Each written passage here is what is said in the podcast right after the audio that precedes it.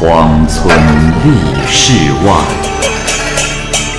古灯笑蓬莱。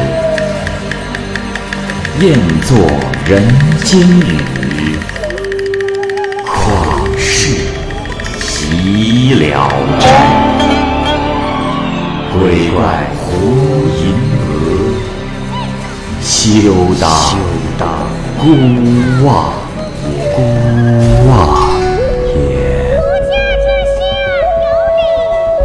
白话聊斋故事，《聊斋故事》之天宫，蚂蚁播讲。郭生是北京人，年方20余岁，容貌俊美，一表人才。一天刚近黄昏，有一个老婆婆就送来了一杯酒。郭生感到非常的奇怪，不知道老婆婆送酒的原因。老婆婆就笑着说：公子不必问，喝了它自然会到好地方。说完就走了。郭生端过酒一闻，扑面是清纯的香气，于是就喝了下去。郭生喝完了酒，忽而觉得醉得不省人事。等他再醒来的时候，自己正和一个人并排躺着。他用手一摸，那人皮肤如油脂般的光滑，一阵麝香兰气飘过来，原来是个女子。郭生询问她是何人，那女子不言语，便和他交合。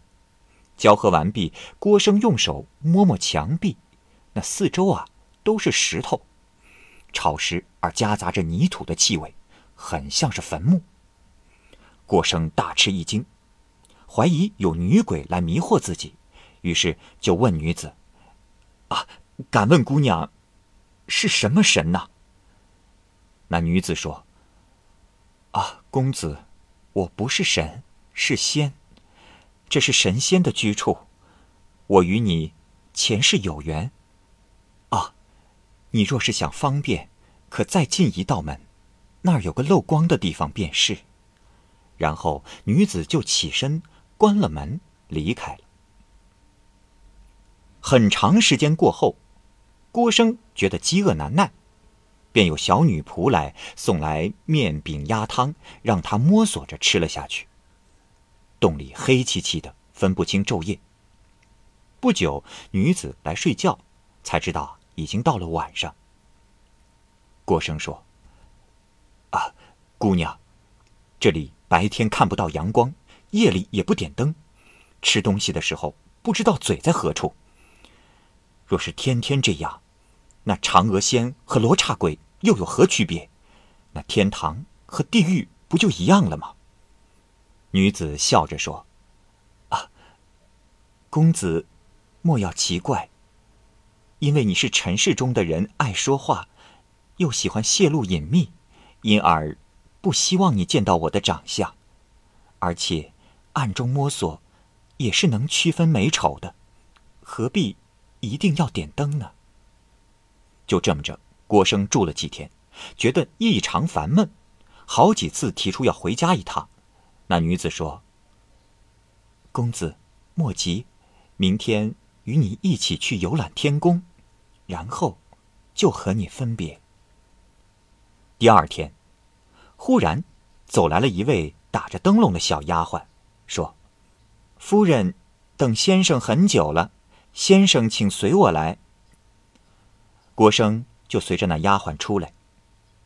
夜空星光之下呀，只见楼阁无数，经过重重画廊，到了一个地方，堂上垂着珠帘，点着巨大的蜡烛，照得如同白昼。进去之后，郭生就看见了一个美人，穿着华丽的服装，面向南边坐着，年纪呢大概20岁上下，锦袍缎子耀人眼目，头上四周翘出的明珠在微微的颤动，地上都放着短蜡烛，连女子的裙底都照亮了。郭生一看，惊叹道：这是天上的仙女啊！郭生看着看着就神志迷乱，举止失措，不觉得要下跪行礼。那女子叫来丫鬟扶他起来，坐在座位上。不久，珍馐美味摆满了桌子。女子劝酒说：“公子，请喝下这杯酒，我为你送行。”郭生鞠躬说：“啊，以前相会不识仙人的真面目，实在是惶恐不安。如果仙人容我以赎前罪，甘心对您终身不怀二心。”女子回头望着婢女微笑，让人以酒席去卧室。卧室里啊，挂着流苏绣花的帐子，被褥又香又软。女子让郭生坐在床上。饮酒时，女子几次说：“公子，你离开家已经很久了，回去一趟也行啊。”这时一更已尽，那郭生也不说告别的话。女子命丫鬟点灯送他出去。郭生不说话，假装酒醉卧在床上，摇不动他。女子叫了几个婢女来扶着他，给他脱了衣服。一个婢女握住他的私处说：“哎呀，这男子长得倒是挺斯文儒雅，这个东西为什么不文明呢？”于是就搀着他上床，笑着出了屋子。女子也跟着上了床，郭生这才转过身来。女子问：“公子是真醉了？”郭生说：“小生如何能醉呢？见到了仙人，被迷醉了。”女子说：“公子，这是天宫，天还没有亮，你也该早点离开。若是嫌那洞中烦闷，不如早些回去。”郭生说：“哎，现在有个人在黑夜之中得到了一朵名花，可以闻得着它的香气，可以抚弄它的枝干，却苦于没有灯火，看不着它，这情何以堪呢？”女子笑了，答应给他灯火。四更之时，女子吩咐婢女打了灯笼，抱着衣服送郭生出去。进了洞中，看见红土白粉涂饰的十分精致的石壁，睡觉的地方铺的毛皮褥子和棕榈软垫有1尺多高。郭生脱了鞋钻进了被窝，婢女转来转去也不肯离开。郭生仔细一看，有位婢女长得较有风姿，就开玩笑地说：“哎，我说，之前说我不文明的，可是你呀，啊？”婢女笑了，用脚踢枕头说：“哎呀，公子，你该睡觉了，再别多说了。”郭生见他鞋头镶嵌着大豆般大小的珠子，抓住他一拉，那婢女啊就扑到了自己的怀里，于是就和他交合，而那婢女却低吟着，像是不堪疼痛。郭生问道：“啊，你多大了？”那婢女回答说：“17了。”郭生又问：“哦，这处女之身，也知男女之情吗？”婢女回答说：“公子，我也不是处女，只是时隔3年，没有再行过此事了。”郭生追问仙人的姓名和籍贯排行，婢女说：“哎呀，先生，不要再问了。虽不在天上，但也不在人间。如果先生一定要知道他的真实情况，恐怕先生死后都无处埋葬了。”郭生于是不敢再问。第二天晚上，女子果然带着灯烛来了，和郭生一起吃住，以后常常如此。一天晚上，女子进来说：“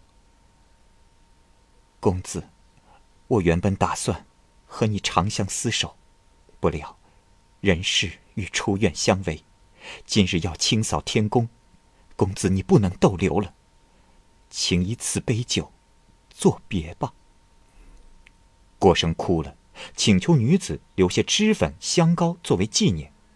那女子不答应，赠予他了黄金1斤和珍珠100颗。3杯酒下了肚之后，郭生突然醉倒，再醒来的时候啊，觉得4肢像被捆绑住了一样，缠得很紧，腿伸不了，头也出不来。郭生使劲地转来转去，迷迷糊糊的就摔到了床下面，伸手一摸，全身被紧被裹着，细绳捆绑。郭生坐起来后，仔细的回想，隐约望见卧榻和窗棂，这才发现自己已经到了书房之中。这时郭生已经离开家有3个月了，家人以为他已经死了。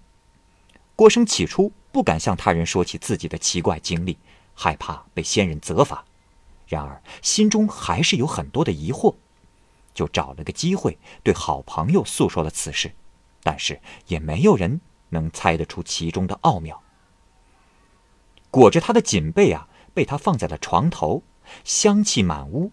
郭生就拆开一看，发现里面是胡锦混同香料制作，于是就珍藏了起来。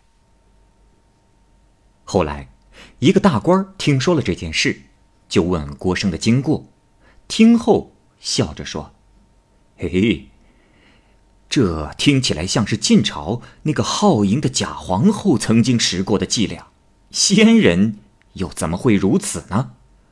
不过既然如此，这件事情你可一定要保守秘密，不能泄露，否则会被一灭3族的。”有个巫婆曾出入当时的显贵人家，说是郭生在仙人那儿见过的那些楼宇亭台的形状，像极了严嵩的次子严世蕃家。郭生听说了此事，万分的恐惧，就携家逃走了。没过多长时间，严嵩一家被诛，郭生才回到了家里。